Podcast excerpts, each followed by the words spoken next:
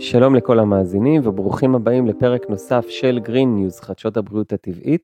כאן צחי ספונד ואיתי עמית לב גולדשטיין. היי עמית. אהלן צחי, מה שלומך היום? בסדר גמור, שוב אתה יודע לאור הנסיבות שמלוות אותנו ברקע, שאנחנו עוד בתקופת מלחמה, אבל אני מאמין שיהיה טוב. בוחרים בחיים. ממש ככה, ובפרק היום אנחנו מארחים שוב את נורית אלדר. היי נורית. אהלן. היי. אני מזכיר למאזינים, למי שפספס ועוד לא יצא לו לשמוע את הפרק הקודם שלה, נורית היא עשרים ושלוש שנים עוסקת בעולם התקשור, והיא גם חיברה מספר רבי מחר בתחום, ביניהם הספר הפופולרי מכתבים מהעולם הבא, ובפרק הקודם עם נורית באמת נגענו קצת בעולמות התקשור, הפרק היה יותר על חיזוק האינטואיציה, והיום אנחנו באמת רוצים לצלול לעומק לעולם הזה, ולדבר על מה קורה בעולם הבא, על החיים שאחרי החיים. אז נורית, מה קורה? כן. אז אני רק אתחיל לטובת אלה שלא מכירים אותי, שאני עדיין הבן אדם הכי רציונלי והכי הגיוני שקיים, והיה לי באמת, היום אני אדבר על, על הנושא הזה של החיים אחרי החיים, ובכלל מה קורה, מי זו הנשמה ומה קורה לה, מתוך איזה, כאילו אני תמיד ידעתי את זה ותמיד האמנתי בזה, וזה ממש לא כך. הייתה לי דרך מאוד מפותלת לתוך העולם הזה, ולתוך לתוך האמונה הזאת, אבל דווקא בגלל שאני מאוד לוגית, היו כל כך הרבה סימנים בדרך, וכל כך הרבה, אני אקרא לזה הוכחות, ממש דברים שקרו, שלא יכולתי כבר להתכחש אליהם, והם נתנו לי... שבהתחלה התעלמת מהם. שבהתחלה אמרתי, מקרה, לא, נו, זה אני ממציאה, כמו שהרבה אחרים עושים, אבל באיזשהו שלב זה היה בכזאת אינטנסיביות שכבר לא יכולתי, ואני תמיד אומרת, כשקוראים לי דברים מול אנשים אחרים, שם אני לא יכולה להגיד שהמצאתי. כי אז, אוקיי, יש, יש מישהו מולי שבאמת, מאשר את זה. שמאשר את זה. אז גם אם זה משהו שקשור אליי, וזה סימן שקשור רק אליי, אבל מישהו לידי רואה את זה, אז גם בעיניי זה סוג של הוכחה, וזה מה שנותן לי את, ה, נתן לי את הכוח, או נותן לי את הכוח. אני עדיין, אני עדיין מופתעת כל פעם מחדש, כמה העולם הזה מדהים וקסום ו... אבל euh, אני חושבת שאם אנחנו נסכים להסתכל על הדברים אחרת, אז זה מרגיע, אה, ממלא, מחזק, בטח בתקופה כזאת, שהיא כל כך כל כך מאתגרת. אז אה, לכן אני, זה, אני עוסקת בזה, אני, מעבר לקסם שיש בזה, זה באמת נותן המון תשובות שהעולם הנקרא לזה הרציונלי, הרגיל, הארצי, לא יכול לתת. ולכן, יש כאן משהו שהוא, שהוא מעבר, שהוא באמת מעבר. אז מה, מה זה אומר בעצם החיים שאחרי החיים? כן. אז uh, אני, אני אספר ככה, אתמול שאלה אותי מישהי, וזה פעם ראשונה שהתייחסתי לנקודה הזאת, אז, אז אמרתי שאולי צריך להתחיל בזה. Uh, כשיש מיתוסים או סיפורים או נקודות שמופיעות בכל התרבויות ובכל הדתות, uh, בעיניי זה, זה סוג של הוכחה, כי מה הקשר בינינו לבין הסינים, לבין שבטים באפריקה, ובכל התרבויות מופיע המוטיב בצורה זו או אחרת של סוג של גירוש גן עדן, שבעצם היה משהו שהיה happily ever after, היה הכל טוב, היה נהדר ונפלא, ומשהו קרה, ונאלצנו לעזוב את גן עדן. ויש לזה שמות אחרים, בכל, בכל דת, אבל זה דבר שחוזר על עצמו. ושם הייתה התחלה. ובוא נדבר רגע על, על גן עדן במובן, במובן הגבוה יותר. מה המשמעות, מה קרה שהם אכלו את התפוח של גן עדן? ותכף תבינו איך זה מתחבר לחיים שאחרי החיים. הדבר היחיד שקרה שהם אכלו את התפוח, זה שהם הם פתאום שמו לב שהם שונים. נכון? ברגע שהם אכלו את התפוח, מה הם עשו? הם התכסו בעלי התאנה. ופתאום היה, את עשית את זה. לא, זה הנחש עשרתי. זה לא, זה לא בגללי, זה בגללך. והתחיל פירוד. אם לפני זה הם היו אחד, מרגע שהם אכלו את התפוח, או אומרים שזה אפילו הייתה תאנה, התחיל פירוד. והפירוד הזה הוא הסיבה לכך שבעצם יש מה שאנחנו קוראים שני עולמות. כי בעולם שלמעלה, שזה עולם שכולו טוב, תכף נדבר על זה, עולם הנשמות, אה, הכל טוב, הכל טוב. אין להם מחלה, אין להם כאב, אין להם רעב, אין להם אגו, והדבר הכי משמעותי בעולם של מעלה, זה שהכל שקוף. ומה זה אומר הכל שקוף? הם לא בני אדם, אין להם אור. אני לא יודעת מה אתם חושבים הרגע. אני לא יודעת, אתם לא יודעים מה אני חושבת, אפילו שאני מדברת, אולי יש לי עוד מחשבה מאחורה. אז אנחנו מנחשים, אנחנו לומדים לפענח, אנחנו לומדים להקשיב, אבל אין להם את זה. הם רואים או מרגישים, הם רואים אנרגטית, אין להם עיניים, אבל הם יודעים בדיוק מה הנשמה שמולם חושבת. אז אם זה ככה, אז אם שואלים נשמה, את רוצה לבוא איתי לאיזשהו מקום, והיא לא רוצה, אז הם מיד יודעים שהיא לא רוצה. זאת אומרת, יש שם משהו כל כך נקי, וכל כך אמיתי, שאין, אין הסתרה. ובגלל שזה כל כך אמיתי וכל כך נקי, ובמילא נשמה לא יכולה להגיד, לא נעים לי, כי, כי אין דבר כזה, אז יש שם באמת אה, חופש מוחלט, כמה שזה נשמע אה, מוזר, יש שם חופש מוחלט לבחור מה לעשות, וכל נשמה עושה את מה שנכון לה, ודווקא בגלל זה, יש המון שיתופי פעולה, והמון אה, אה, עזרה אחד לשני, אבל הכל מבחירה.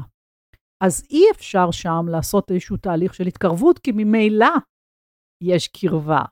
אז את התהליך של ההתקרבות ושל הקבלת השונה ושל ההתפתחות האישית, אפשר לעשות רק במקום שיש בו מה שנקרא הסתרה. זה מופיע בקבלה, זה מופיע בחסידות, שהעולם שלנו זה עולם ההסתר, ובעולם ההסתר אנחנו לא יודעים. הדבר הכי הכי משמעותי מבדיל בינינו לבין העולם למעלה, אז אנחנו לא יודעים, לא יודעים ברמת מה יקרה מחר, לא יודעים אחד על השני, הרבה פעמים לא יודעים מה אנחנו רוצים אפילו, כן? אנחנו לא יודעים, וזה מה שמאפשר לנו להתפתח ולצמוח. הבחירה החופשית ישנה גם למעלה וגם למטה, אבל גם את זה אנחנו לא תמיד יודעים. מה אפשר לבחור, מה אי אפשר לבחור, מה נכון לנו, מה לא נכון לנו, זה השאלות שמעסיקות אותנו ביום יום. מאיפה המידע הזה הגיע אלייך? כן. למאזינים שלא מכירים את הסיפור. Okay. אז uh, כן, אני אמרתי שאני מדברת על זה היום, כאילו, um, זה התחיל בעצם, כשעשיתי בשנת אלפיים, כשעשיתי תואר שני בתרפיה באומנות, התואר הראשון שלי אני אדריכלית, כן, בוגרת הטכניון, הייתי בצבא קבע, רב סרן, חיל אוויר, um, ו... שם פתאום התחלתי להרגיש דברים, לדעת דברים על אנשים, ולמזלי לא הבנתי בכלל שקוראים לזה תקשור. חשבתי שיש לי איזו יכולת להרגיש דברים, שהיא דרך תרפיה באומנות, ולכן לכן התמסרתי לזה.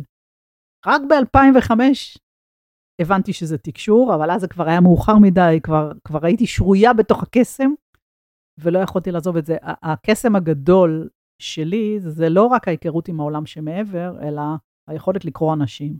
שם, שם באמת, אני, אני מוצאת שיש בזה איזה, איזה רווח, שהיה לי תמיד קשה לוותר עליו, אני מודה. ואחר כך, ככל שהלכתי בדרך, עכשיו עשיתי צעדים, צעד קדימה, צעד אחורה, צעד קדימה, צעד אחורה, מה זה הדבר הזה? מה זה? איך אני יודעת? איך אני מרגישה? מה פתאום אני מרגישה? איך אני יכולה לדעת? כל השאלות האלה. שיגעתי לי את השכל, שיגעתי למשפחה שלי את השכל, הבא שלי מהנדס, הוא חושב שאני משתגעת, וזה בעיקר היה סוד, כי נורא פחדתי שהחברים שלי יצחקו עליי, כל החברים שלי היו מהנדסים, היו בוגרי טכניון, כאילו, מה להם ולעולם הזה, מה לי ולעולם הזה? ואז לאט לאט, לאט נפתחתי, לעול, מה שנקרא, לעולם שמעבר, התחלתי להרגיש אה, נשמות, הראשונה הייתה אימא שלי, שעוד יכולתי להגיד, נו, טוב, אולי המצאתי את זה, למרות שהייתה, ברור לי שלא, אבל אחר כך זה היה אבא של חברה, ופתאום הכרתי אותו, זה כאילו, זה כאילו שלרגע אני זה הוא. זאת אומרת, זה לא שאני שומעת אותו לוחש לי באוזן, שואלים אותי שאלה, אני יודעת, אני מרגישה מה הוא אומר, אני מרגישה מה הוא רוצה. זה היה מדהים, זה היה מפתיע, אבל זו הייתה חברה טובה שהייתה פתוחה לזה, ואז במשך כמה חודשים, פשוט העברתי לה אה, אה, מסרים, והיא מאוד מאוד חיזקה אותי. אני לא זוכרת אם דיברנו על זה בפודקאסט הקודם, דיברנו, דיברנו על זה. זה הספר שמכתבים מהעולם הבא? לא, למעשה? לגבי לא. ענת ענת. אז לא, אז, לא, אז אני, אני אתן לכם דוגמה, אמרתי ש, שאחד הדברים שמאוד חיזקו אותי בדרך, זה סימנים. כן, שאני קיבלתי סימנים. אז למשל, כמה שזה היה מדויק, וכמה שהיא אמרה לי, יאו, את לא יכולה לדעת, ועדיין כל הזמן היה הכל, ואם אני יודעת להמציא, ואם אני פשוט מאוד חכמה ו- ומרגישה דברים. ואז יום אחד נסעתי באוטו, זה היה ככה בסביבות השעה חמש, אני, סביבות אני מניחה משהו כמו אוקטובר, נובמבר, שבחמש וחצי כבר חושך, ואני שומעת את אבא של ענת בראשי, כי אני לא שומעת כלום, תתקשרי לענת. ואני אומרת, מה אני אתקשר לענת? מה אני אגיד לענת? אין לי מה להגיד לענת. ואני, יש לי קושי עם טלפון, אני לא מתקשרת ככה סתם לחברים. אמרתי, תתקשרי לענת. אמרתי לו, אוקיי. ובסדר, המשכתי לנסוע. ואז אחרי כמה דקות תתקשרי לענת. ואני אומרת לו, אבל אין לי מה להגיד לה. אני אתקשר מתישהו. לא התקשרתי. ואז אני שומעת בגלי צהל זה היה, ועכשיו נשמע את השיר ענת ענת של להקת הנחל. נפלה לי הלסת. בחיים לא שמעתי את השיר הזה ברדיו. אתם מכירים אותו? לא, לא. לא ידעתי שקיים כזה שיר, והיה ברדיו את השיר ענת ענת. אמרתי, אוקיי, עד כאן, עד כאן. הרמתי אל הטלפון, אמרתי לה, היי ענת, אני ש... היא מתחילה לפקוט בצד השני. אני אומרת לה, מה קרה? היא אומרת, ביקשתי מאבא שייתן לי סימן היום. עד השקיעה. נתנה לו תנאי. עכשיו את מתקשרת חמש דקות לפני השקיעה. היא אמרה, וואו. ממש מטורף. מצמרר. המטורפים האלה, זה מה שהחזיק אותי שם, אוקיי? היו המון המון מקרים מטורפים כאלה. אתם חושבים שהמשכתי אחרי שהעברתי לענת מסרים? לא. זה היה לי גדול מדי, קשה מדי, מפחיד מדי. היא אמרה לי, את צריכה לחבר אנשים לקרובים שלה. אמרתי לה, כן, כן, כן. אמרתי, תעזבי את זה, זה גדול עלייך. ועזבתי את זה. וזה לקח, זה היה, אני חושבת, אני לא יודעת אם אלפיים ושמונה, אלפיים ותשע, אני כבר לא זוכרת, וזה, אז ב-אלפיים ושלוש עשרה, הלכתי לנחם. ובין לבין, אני רק יכולה להגיד שאני כבר הכרתי את המדריכים שלי, והם כל הזמן אמרו לי שאני צריכה לעבוד עם אנשים, ושאני צריכה לכוון אנשים, ושאני צריכה לחבר אנשים לקרובים שלהם, ואני כל הזמן, כן, כן, כן, כן. זה בסדר. גדול עליי. לא נשמע לך הגיוני. מה? לא נשמע לך הגיוני. לא? לא נשמע לי הגיוני, זה גם נשמע לי מפחיד. אני חייבת להודות, זה נשמע לי מפחיד. זה כמו בסרט מדע בדיוני. נכון, לא האמנתי. אני חשבתי שזה מקרה, מה שהיה לי עם ענת, חשבתי שזה מקרה. נכון שמאותו רגע, כל פעם שהייתי הולכת לשבעה, הייתי מרגישה את הנשמה, אבל זה לא אותו דבר, לא יכולתי ממש לדבר איתה. זה תפס אותך בתקופה מסוימת בחיים שלך, שהיית פנויה לזה? בסופו של דבר, אני חושבת שזה הפריע לי, כי אני לא הצלחתי בעצם, אני השתחררתי מהצבא ב-אלפיים וחמש, ואני, היה לי תואר שני בתרפיה, ועשיתי אימון אישי, הסמכה באימון אישי, ואני רציתי לעבוד עם אנשים, ואני לא הצלחתי, כי אני סירבתי לשתף פעולה עם התקשור. סירבתי, אז בתור תחביב, כן, בשקט, עם, עם אנשים, כן, אבל אני לא, לא הסכמתי לצאת עם זה בצורה פומבית, ואז כל פעם התרוממתי ונפלתי, התרוממתי ונפלתי, התרוממתי ונפלתי, לא הצלחתי להתרומם. אז הדברים האלה, בדיעבד, בגלל שלא הסכמתי ללכת איתם, דווקא קלקלו לי. אז אתה אומר, הייתי פנויה, זה הסיט לי, הסיט לי את המחשבות, החזיר לי את המחשבות, זה, זה היה, זה הייתה טלטלה לא פשוטה, עשר שנים, עשר, עד שממש יצאתי לדרך. נסרת לזה. עשר שנים לקח לי. כזה אני אומרת לאנשים, שהם מצפים שזה יקרה להם תוך יומיים, זה לא לוקח יומיים. ובתור ילדה, בילדות, היו לך תופעות, חוויות כאלו, או שמעת את המדריכים שלך? לא. אני בכלל לא ידעתי מה זה מדריכים, ולא ידעתי מה זה תקשור. אני רק הייתי ממציאנית, מה שנקרא. אז מה זה מדריכים? נתחיל מזה. כן, מדריכים. אז כיוון שהמציאו את הפטנט הזה של עולם למעלה ועולם למטה, בעצם אמרו, רגע, עכשיו הנשמה יורדת למטה, והיא נזרקת, במרכאות, ל- ל- לעולם אחר לגמרי. מישהו צריך לשמור עליה מלמעלה, מישהו צריך לכוון אותה, לעזור לה, אבל כיוון שצריך להתפתח ולעשות עבודה, הזכות הבחירה וזכות ההובלה בעולם הפיזי הוא שלנו, של החלק האנושי שלנו, כן? לא של הנשמה. מי שמחליט ועושה את הבחירות, זה אנחנו, החלק האנושי שלנו. אפשר לחיות את כל החיים האלה ולא להאמין בנשמה. נכון? אנחנו מכירים כאלה.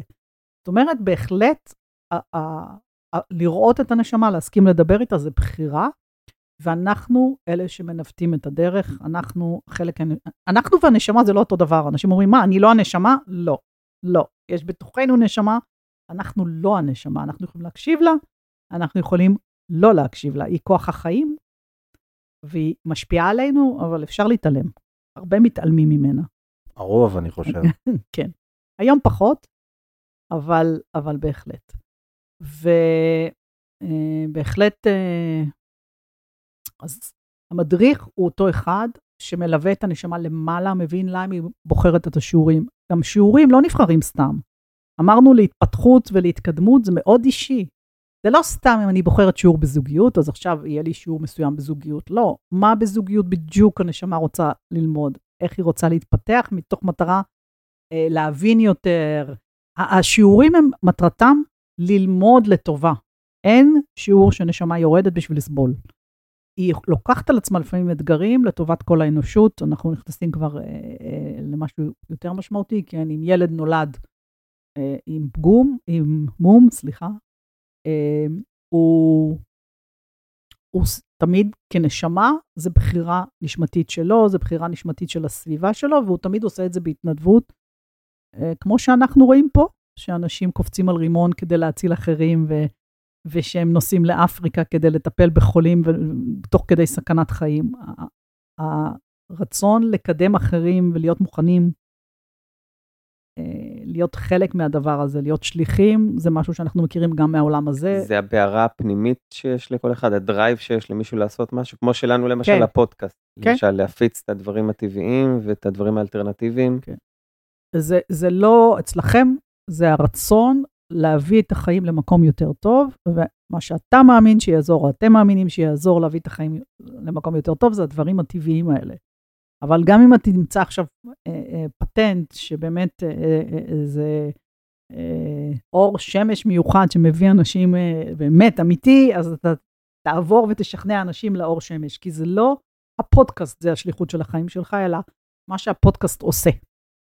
ו- וזה מאוד מאוד חשוב. השליחות זה, זה, זה חוויה גבוהה יותר. בגלל זה, שליחות, אנחנו קופצים לאיזה משהו אחר ככה, אבל שליחות וייעוד ודברים כאלה, זה לא עם כותרת. אתה צריך להיות מורה, אתה צריך להיות מטפל, לא.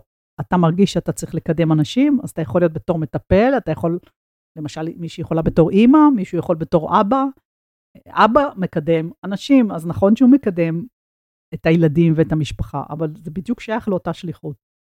אז uh, הרעיון הוא באמת שיש משהו מאוד חכם בכל המנגנון הזה של בחירת השיעורים, ו- ואני יודעת שמיד מישהו יגיד לי, אבל כל כך קשה וכל כך מאתגר, ומי צריך בכלל את השיעורים האלה?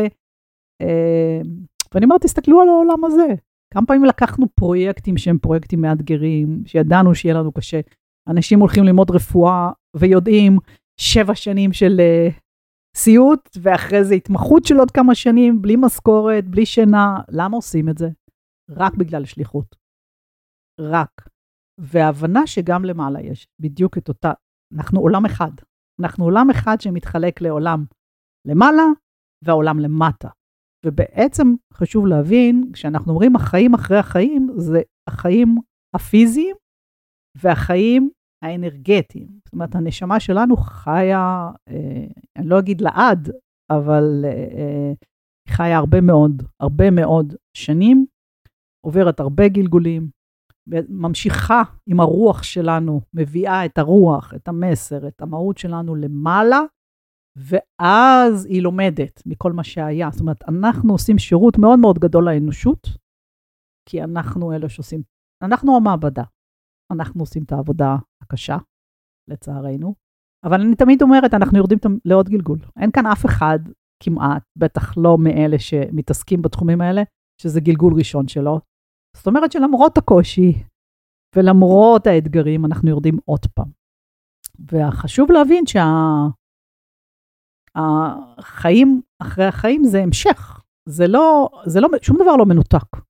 גלגול מחובר לגלגול אחר, הנשמה בין הגלגולים, הנשמה, נשמה דרך אגב בין גלגולים, חיה שם הרבה שנים. עכשיו רגע, התחלת לשאול אותי מאיפה אני יודעת, בעצם מ-אלפיים ושלוש עשרה, הנשמה הראשונה, אנחנו לא נדבר עליה, כי דיברנו עליה, זה היה אילן מהספר מכתבים מהעולם הבא, אבל מאז אני כבר פגשתי אה, מאות, נגיד מאות, אלפי, לא יודעת, נשמות, אה, של אנשים אמיתיים לגמרי, אני לא מדברת פה על דברים תיאורטיים, של אנשים שעזבו את העולם, בהתחלה זה מה שאני עשיתי, אני חיברתי אנשים לקרובים שלהם, ובין השאר הם, הם סיפרו לנו.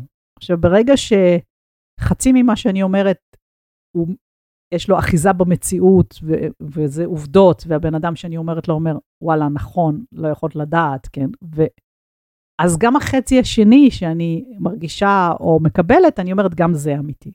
כן? אם, אם, את רוב הידע הבסיסי קיבלתי מאילן, שהוא לקח אותי איתו בחוויה לראות מה קורה למעלה, אבל היו שם, מה שאותי חיזק זה דנה, דנה אלמנתו, שהייתי אומרת לה דברים, והיא אמרה לי, בול, בול, אני הייתי, דיברנו על המחלה שלו, כן, אני לא הכרתי אותו בכלל, לא ידעתי בכלל מה הוא עבר, וברגע שדיברנו על הדברים האלה בצורה כל כך מדויקת, אמרתי, לא יכול להיות. אם פה זה מדויק, גם בהמשך זה מדויק, וזה נתן לי ככה את הכוח להאמין, וגם, גם בסופו של דבר, הם היו מאוד עקביים. הנשמות שדיברתי איתם, ציירו כל הזמן, לא קיבלתי פעם מסר לכיוון אחד ומסר לכיוון אחר, קיבלו את אותו דבר. ועכשיו אנחנו ניכנס לעוד משהו שאמרנו שנדבר עליו, על החוויה של כמעט מוות. ברגע שאני יצא... על מוות קליני. מוות קליני. מוות קליני או near death, כמעט מוות. קוראים לזה כמעט מוות. והיום יש לזה פתיחות הרבה יותר גדולה. ויש גם אנשים, אני, אני לא זוכרת, יש אנשים ידועים בארץ שעברו את זה ודיברו על זה, ואני, הזיכרון שלי נוראי, אני לא זוכרת מי. ויש את הסרט ארבעים וארבע שעות, אם לא ראיתם אותו, אני ממליצה. באמת. אז בגלל שאני הפכתי להיות מתקשרת וללמד ולעסוק בזה, אז מן הסתם הגיעו אליי הרבה אנשים שחוו את זה. ואני... שמעתי המון סיפורים מאנשים שחוו חוויית כמעט מוות. אז מה זה חוויית כמעט מוות? מבחינת הרפואה זה מצב שבו אה, המוח מפסיק לעבוד, מה שנקרא מוות קליני, ואחרי כמה זמן הבן אדם מתעורר. זאת, זאת החוויה הרפואית. לא יודעים להסביר אותה. בשום דרך שהיא לא יודעים להסביר אותה. ובעצם יש שתי רמות של חוויה של אה, מוות קליני. האדם שכביכול מת, שהמוח שלו לא עובד באותו רגע, גם הרבה פעמים, תכף נדבר, עולה למעלה, אבל גם מרחף באותו חדר שהוא נמצא. מרחף בחדר, רואה דברים מחוץ, במסדרון, שומע, רואה מה קורה ברמה שהוא יכול לתאר אחר כך כל מיני דברים. וכן, אני אתן לכם כמה סיפורים, כי זה כמובן מרתק. תלמידה שלי סיפרה לי סיפור מפיל לסת, כן. לזה אני קוראת סיפורים מפילי לסת. היא אמרה שהיא הייתה אמורה לעבור איזה ניתוח פשוט, והניתוח הסתבך, כמובן היא לא ידעה.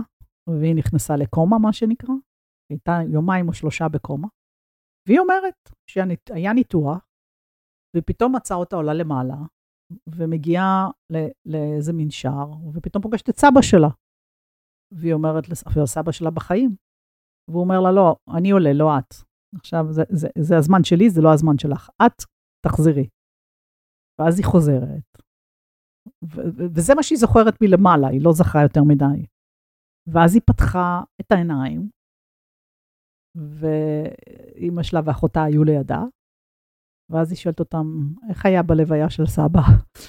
ביומיים האלה שהיא הייתה בחוסר הכרה, הוא נפטר והייתה לוויה. והם לא ידעו כמה זמן היא תהיה בקומה, אז הם לא חיכו לה. שתיהם כמובן היו בשוק מזה. וגם האמא סיפרה את זה מהצד שלה, וגם הבת סיפרה את זה מהצד שלה. זאת אומרת, זה דברים שאני לא יכולה להגיד, המצאנו, אוקיי? לא אני אפילו.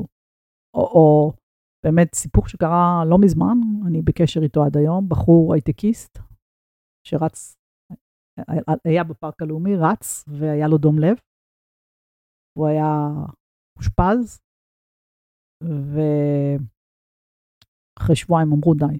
הוא נשחרר אותו, כי יש לו מוות, מוות מוחי, אין מה, לא יקום. והיא פשוט, יש לה ילדים קטנים וזה, אז היא ביקשה, עוד, עוד קצת לעשות תחנה, וביום שהם עמדו לנתק אותו, הוא התעורר, כאילו כלום. כאילו כלום.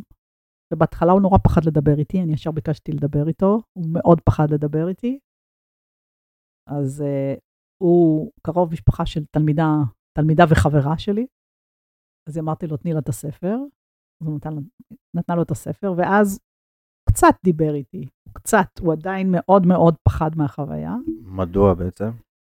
חוויה מטלטלת. אבל הוא חזר ישר כאילו להכרה עם כל הזיכרונות שלו. הוא חזר עם זיכרונות, הוא לא רצה לדבר אז, היום הוא רוצה לדבר, קבענו להיפגש והתחילה המלחמה. אז אני לא יודעת להגיד, אבל רק מה שהוא אמר, שכל מה שכתוב בספר מכתבים מהעולם הבא זה נכון. זה מה שהוא אמר, כמה שנים אחרי לקח לו, וזה בסדר גמור. והוא אמר זה מדהים, זה מדהים איך זה היה. אז הוא למשל, היה שם מספיק זמן בשביל כן לחוות משהו מעבר. כי יש אנשים שנעצרים בשער, ויש אנשים שלא. יש אנשים שממש קורא להם, קוראת להם איזושהי חוויה, ואז הם חוזרים. הסיפורים מאוד דומים, אם כן יש, כן יש מנהרה שלו, או אין אין מנהרה שלו, זה פחות או יותר ההבדל, אבל החוויה של, של שחרור מאוד גדול, של תחושה של, של הקלה, של העומס, והתחושה שמאוד חיים. אני, כשיצא לי להתחבר לנשמות מיד אחרי שהם עזבו את העולם, בשבעה או משהו כזה, הם, הם מאוד חיים. הם חיים עד כדי כך שלפעמים לא ברור להם שהם לא בעולם הזה. ממש מרגישים חיים. והיכולת של הנשמה לממש את עצמה למעלה, היא הרבה יותר גדולה, כי אין פחד. תחשבו על העולם שלנו בלי פחד, בלי בעיות פרנסה. והכי חשוב, בלי פחד מוות. אין להם פחד מוות, כן. אין להם פחד מכלום. אין להם מחלה, הם לא רעבים, הם לא עייפים, אין שם בעיית השמנה, אין שם בעיה של, לא יודעת מה, קרחת, של גובה, כל הדברים שאצלנו ישנם ומשפיעים עלינו, אין. מה יגידו? אין, כולם אותו דבר.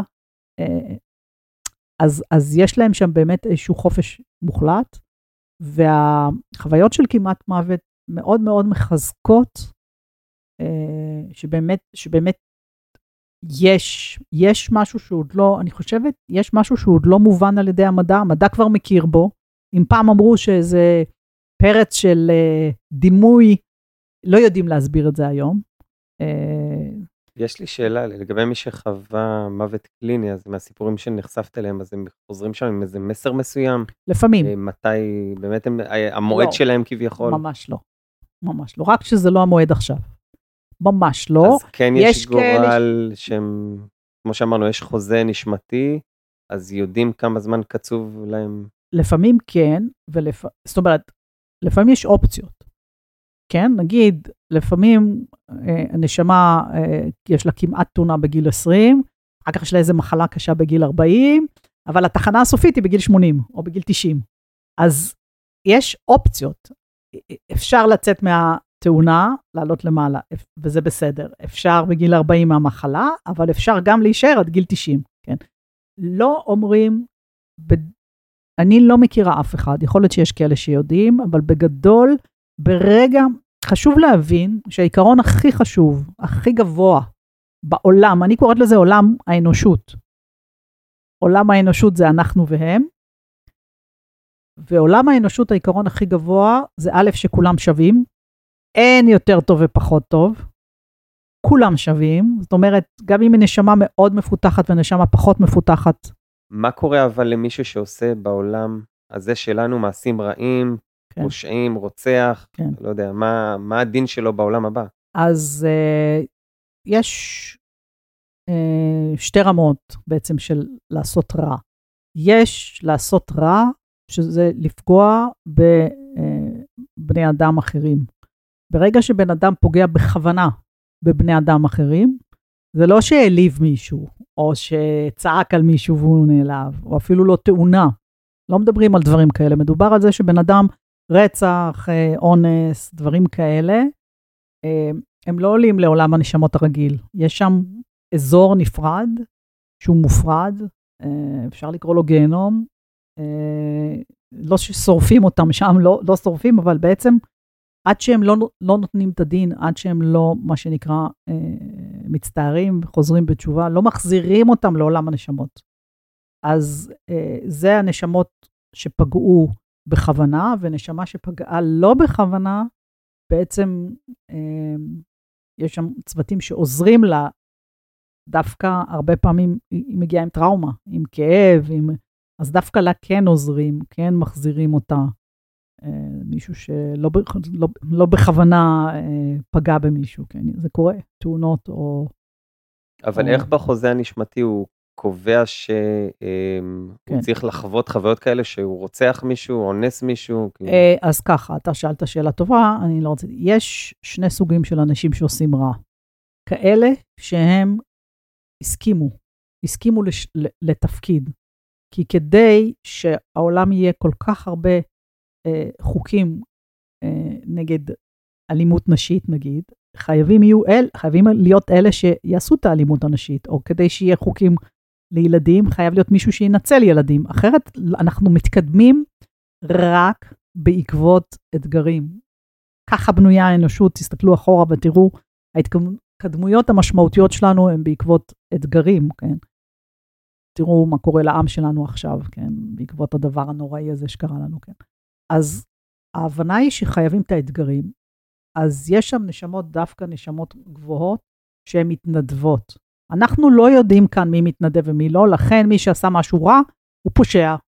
הוא פושע. אם הוא למעלה עולה ומתגלה שהוא לקח שליחות, בסדר, אבל מבחינתנו הוא פושע. אין מה לעשות. למעלה, צריכים, צריכים את האנשים האלה. עד שאנחנו לא נגיע באמת לקבלה ולאחווה, שאני מקווה שזה, שזה ייגמר התהליך הזה. יש התקרבות, יש הרבה יותר אמפתיה בעולם, יש הרבה יותר עזרה הדדית ממה שהייתה, אפילו לפני מאה שנה, מאתיים שנה. מערב פרוע היו הורגים אחד את השני בכלל בלי לתת דין, דין וחשבון, זה לא, אי אפשר לעשות את זה כבר היום. אז אחד המדריכות שלי, היא נשארה שם הרבה הרבה שנים. דרך אגב, אנחנו לא חייבים לרדת לגלגול. אם אנחנו רוצים להישאר למעלה, אנחנו יכולים להישאר למעלה. אז זו החלטה של הנשמה? זו החלטה של הנשמה. אז כל מי שכאן וכועס, כל כך הרבה אומרים לי, אני לא, אני, אני לא יורד, אני לא יורד יותר לגלגול. אני אומרת להם, בואו נראה. כאילו, איך אילן אמר, זה נהיה משעמם אחרי כמה זמן. כאילו, לא באמת משעמם להם, אבל האקשן האמיתי הוא פה. אז הרבה נשמות חוזרות. אין שם נטפליקס. אין שם נטפליקס, אנחנו הנטפליקס שלהם, אני חושבת, מסתכלים עלינו מלמעלה, כן. יש להם עולם עשיר מאוד, הם גם לא בן אדם, אז הם יכולים בו זמנית לעשות כמה דברים בבת אחת. ואם אנחנו מדברים כבר על זה שהם בן אדם או לא בן אדם, לימדו אותנו שבן אדם עוזב את העולם והוא נעלם. אבל הרבה מרגישים שזה לא כך, הרבה מאוד מרגישים שזה לא כך. קודם כל, הרבה נשארו עם שאלות לא פתורות על מערכות היחסים ו... היו דברים שהם לא אמרו, שהיו רוצים להגיד, ובכלל, הקטע של החיבור לעולם שמעבר, הוא חיבור אחר מהפיזיות. זאת אומרת, רוב האנשים לא שומעים, יש כאלה שכן, אבל הרוב לא שומעים את העולם שמעבר, לא רואים, אם כן, אז וזיקים, אלא מרגישים או יודעים, ולכן זה כל כך מבלבל, כי אם אני מרגישה, אז איך אני יודעת אם אני לא ממציאה? אי אפשר לדעת. אלא אם עושים את זה לאורך זמן, אבל... אני אומרת, אחד הדברים שאני מחפשת וחיפשתי, ואני אומרת גם לתלמידים שלי לחפש, זה הפתעה. אם אנחנו מופתעים, לא המצאנו. לא יכול להיות, זה לא עובד. אז כן, כשאנחנו מופתעים, זה אומר שקרה כאן משהו, משהו אמיתי. ואם ציפיתי, נגיד, לראות את אבא שלי בצורה מסוימת, ופתאום הוא הגיע אחרת, או שהוא אמר לי משהו שהפתיע, או שהרגשתי שהוא אומר משהו שהפתיע, זה סימן. ואני אומרת לאנשים, תחפשו, תחפשו את הדברים האלה. אל, אל, אל תחליטו שזה לא נכון, אלא להפך, להפך. תאפשרו לזה להיות. שזה הדבר הכי חשוב בעצם, לדעת לקבל את הסימנים האלה, ולהבין אותם, ולדעת שבאמת אלו סימנים. נכון, נכון. וזה בעצם מה שאפשר ללמוד, כי, כי אנשים אומרים, מה, אפשר ללמוד תקשור? לא לומדים להתחבר, דווקא התחברות היא אוטומטית, אנחנו כל הזמן מחוברים. רק אנחנו לא יודעים להקשיב לזה, ואנחנו לא יודעים לפענח את זה. הפענוח לוקח זמן, כי הוא מאוד אישי. מה ש... איך שאתה עובד, ואיך שאתה עובד, ואיך שאני עובדת, זה לא אותו דבר, וצריך ללמוד לפענח את זה. וברגע שעושים את זה, זה נורא נחמד. אבל אם אני אגיד לכם עכשיו, בואו תלמדו רוסית. אני מניחה שאתם לא יודעים רוסית. לא. אתם מניחים שזה ייקח לכם כמה חודשים, או שנה, אם אתם תשקיעו בזה ותלמדו. אבל כשאני אומרת לכם, בואו תתחברו, בואו תלמדו תקשור. שלוש פגישות יספיק לנו? אנחנו כבר נהיה בעולם הזה? לא. זה, זה שפה, זה תחושה. ואני יכולה להגיד, מהתלמידים שלי, מי שמתמיד ובאמת עושה את זה, נפתח. יש כאלה, יש כאלה שמראש נפתחים, כי באמת הם מגיעים פתוחים, כן? זה כמו מישהו שהוא, יש לו כישרון גדול מאוד לשפות, והוא לומד שפה באמת בצורה מאוד מאוד קלה. אבל לפעמים זה לוקח זמן, רק זה מאוד מאוד מתגמל. זה, זה הדבר הכי מתגמל, אני חושבת, שיכול להיות, באמת. Uh, הידיעה שהחיים נמשכים, רק, רק אחרת. ואני אגיד ככה עוד משהו, אם אני אמרתי שאני uh, התחברתי לקרובים שמעבר בהתחלה, אז היו מקרים שזה היה פשוט, מה שנקרא, שוקינג, מרגש, שוקינג, שאני הרגשתי את הבן אדם ויכולתי להגיד, לא כמו אילן, אילן היה, אילן היה חד, יחיד ומיוחד, לא הייתה לי חוויה עד כדי כך כמו אילן, אבל כן היו נשמות שממש הרגשתי אותם ברמה של פרטי פרטים, ו, ו, ויש נשמות שהן הרבה יותר סגורות, והן פחות פתוחות, והן לא משתפות, ואז אני יושבת מול נשמה, והיא אומרת, למי שבא, אני אוהב אותך, או אני אוהבת אותך, ובזה זה נגמר. ותספרו משהו, וקרא לי עם מישהי שאני עבדתי, שבאו שתי חברות, הראשונה הייתה עם אמא שלה, אני לא יודעת אם סיפרתי את זה בפודקאסט הקודם. לא, לא. היה, יש, בא, והיא נכנסה ראשונה, חברה שלה חיכתה בחוץ, ואמא שלה באה, וסיפרה, ודיברה, היה מרגש, ובאיזשהו שלב נעלם לי הכל. לא יכולתי לדבר. עשרים שניות. מבהיל, מבהיל, מבהיל. ואני עושה לה... את מנסה ולא מצליחה. לא יצא לי קול. ואז אחרי עשרים שניות, אני אומרת, לא היה לי קול. אז היא מתחילה לבכות, אני אומרת, אני לא מבינה, אני אומרת, אבל כבר חזר הקול שלי. אז היא אומרת לי, אמא שלי נפטרה מסרטן בגרון. וואו. אז עכשיו, הדברים האלה, אי אפשר להמציא אותם. והיא יצאה מהחדר, בוכה, מתרגשת, זאת אומרת, זו הייתה חוויה מדהימה של החיים שלי, את חייבת, את חייבת להיכנס, ונכנסת השנייה, ואז אנחנו יושבים, ואני מנסה לדבר, ואני רק מרגישה, עומד בן אדם, אבא שלה נעים, מחייך, כלום. אני אומרת לו, תספר, אמרתי, תשאלי איזה שאלה, הוא לא עונה, הוא לא זה, כזה, הוא עושה כן בראש, בסוף אני אומרת לה, תגידי, אבא שלך היה כספת? היא אומרת לי, מה זה כספת? הכספת של החיים, הוא, הוא לא הוציא, הוא לא שיתף, הוא לא דיבר, הוא לא כלום. אמרתי לו, טוב, מה אני אעשה? הוא גם למעלה ככה. ואני זוכרת שזה היה נקודת מפנה שאמרתי, אני לא יכולה להמשיך לעשות את זה. אני לא יכולה להמשיך להיות, אני לא יכולה להיות בסיטואציה שאני עומדת מול נשמה, והיא לא תמיד משתפת. ואז אמרתי שאני כבר לא עושה את זה. לא יכולתי שלא לעשות את זה, כי לפעמים היו באים אנשים, ופשוט הקוראים שלהם הגיעו. אז, אז אני כן הגעתי בזה, אבל הפסקתי לעשות את זה בצורה רשמית. היו מצבים שגם uh, קיבלת מידע שסייע לאנשים בעולם הזה? בעולם הבא? נגיד שהשארתי uh, לך כסף, ככה וככה? אני לא יודעת לעשות את הדברים האלה. אני, אני לא יודעת אם... יש אולי כאלה שיודעים, אני לא יודעת. אני לא... אני רק... Uh, אני כן יודעת, הם כן יודעים, עונים לי תשובות נגיד על סיטואציות בחיים, איך הם, מה, מה הם רצו, מה הם הרגישו, שמתאים למה שהאנשים ידעו, יכולים להגיד פתאום תודה על משהו שהם עשו, כאילו שאני לא יכולה לדעת, אבל לא תמיד. זה, זה תלוי, קודם כל החומר לא מעניין אותם למעלה. אז נגיד, אפילו דנה שאלה את אילן, איפה הצבא לפני שהיא מצאה אותה, הוא לא ענה לי. אז אני לא הבן אדם לדברים האלה, אני לא יודעת להגיד. שום דבר על החומר. וגם עוד דבר שאני, אני, לא רק שזה מלחיץ אותי, זה, זה, זה, לפעמים עושה לי ממש שאט-דאון, תני לי הוכחה. תני לי הוכחה ודאית. עכשיו, לפעמים מגיעות הוכחות ודאיות, אם הם רוצים. אבל אני לא יכולה, הם, הם, זה, הם לא בובה על חוט. הם לא, טוב, יאללה, עכשיו תגיד לי מה קרה כאן, מה קרה כאן. אם הם רוצים, הם עונים, ואם לא, אז הם לא עונים. אז אני יכולה להגיד ככה, שהגיע מישהי, זה, זה, שוב, היא הגיעה למפגש הכוונה, כי, כי עוד לא אמרתי שאני חוזרת לזה, עכשיו אני כבר אומרת שאני חוזרת לזה, אבל גם בתנאים מסוימים. והגיעה למפגש הכוונה, אבל בעלה שנפטר, הגיעה. וכאילו העברתי לה מסרים שהיו מן הסתם מדויקים ומרגשים, ואז בסוף אני פתאום רואה אותו, עכשיו אני לא רואה שום דבר, זה רק איזה מין ראייה דמיונית, קופץ כזה עם שתי הרגליים הצידה, אתם מכירים את זה כזה, כמו אקרובטים כזה. אז אני כזה במבט, מה זה הדבר הזה? ואני אומרת, תשמעי איזה קטע, הוא קופץ עם שתי הרגליים הצידה. אז היא כזה נהיית רצינית, ואומרת לי, וואו, אני אומרת לה, מה וואו? היא אומרת, זה מה שהוא עשה בחתונה. יש לנו תמונה שלו שהוא קופץ עם שתי הרגליים הצידה. קרסול לקרסול. כן. אמרתי, אוקיי. אז הנה הוכחה. אבל אני לא ביקשתי אותה, היא הגיעה. לא תמיד זה מגיע. ובעצם ההתלבטות הגדולה שלי הייתה אם לעשות את זה או לא לעשות את זה. מצד אחד זה שליחות ענקית, וזה באמת יכול לעזור לאנשים להבין דברים. מצד שני, העולם שמעבר, אני אומרת, יש שם כל כך הרבה סימני שאלה, והנשמה, היא רוצה לעזור לנו, אבל היא מבינה מה יעזור ומה לא יעזור, ומה חשוב להגיד ומה לא חשוב להגיד, בצורה כזאת שאנחנו, אנחנו לא תמיד יודעים, וזה לא, זה, אני, אני תמיד אומרת, העולם שמעבר הוא לא מתמטיקה.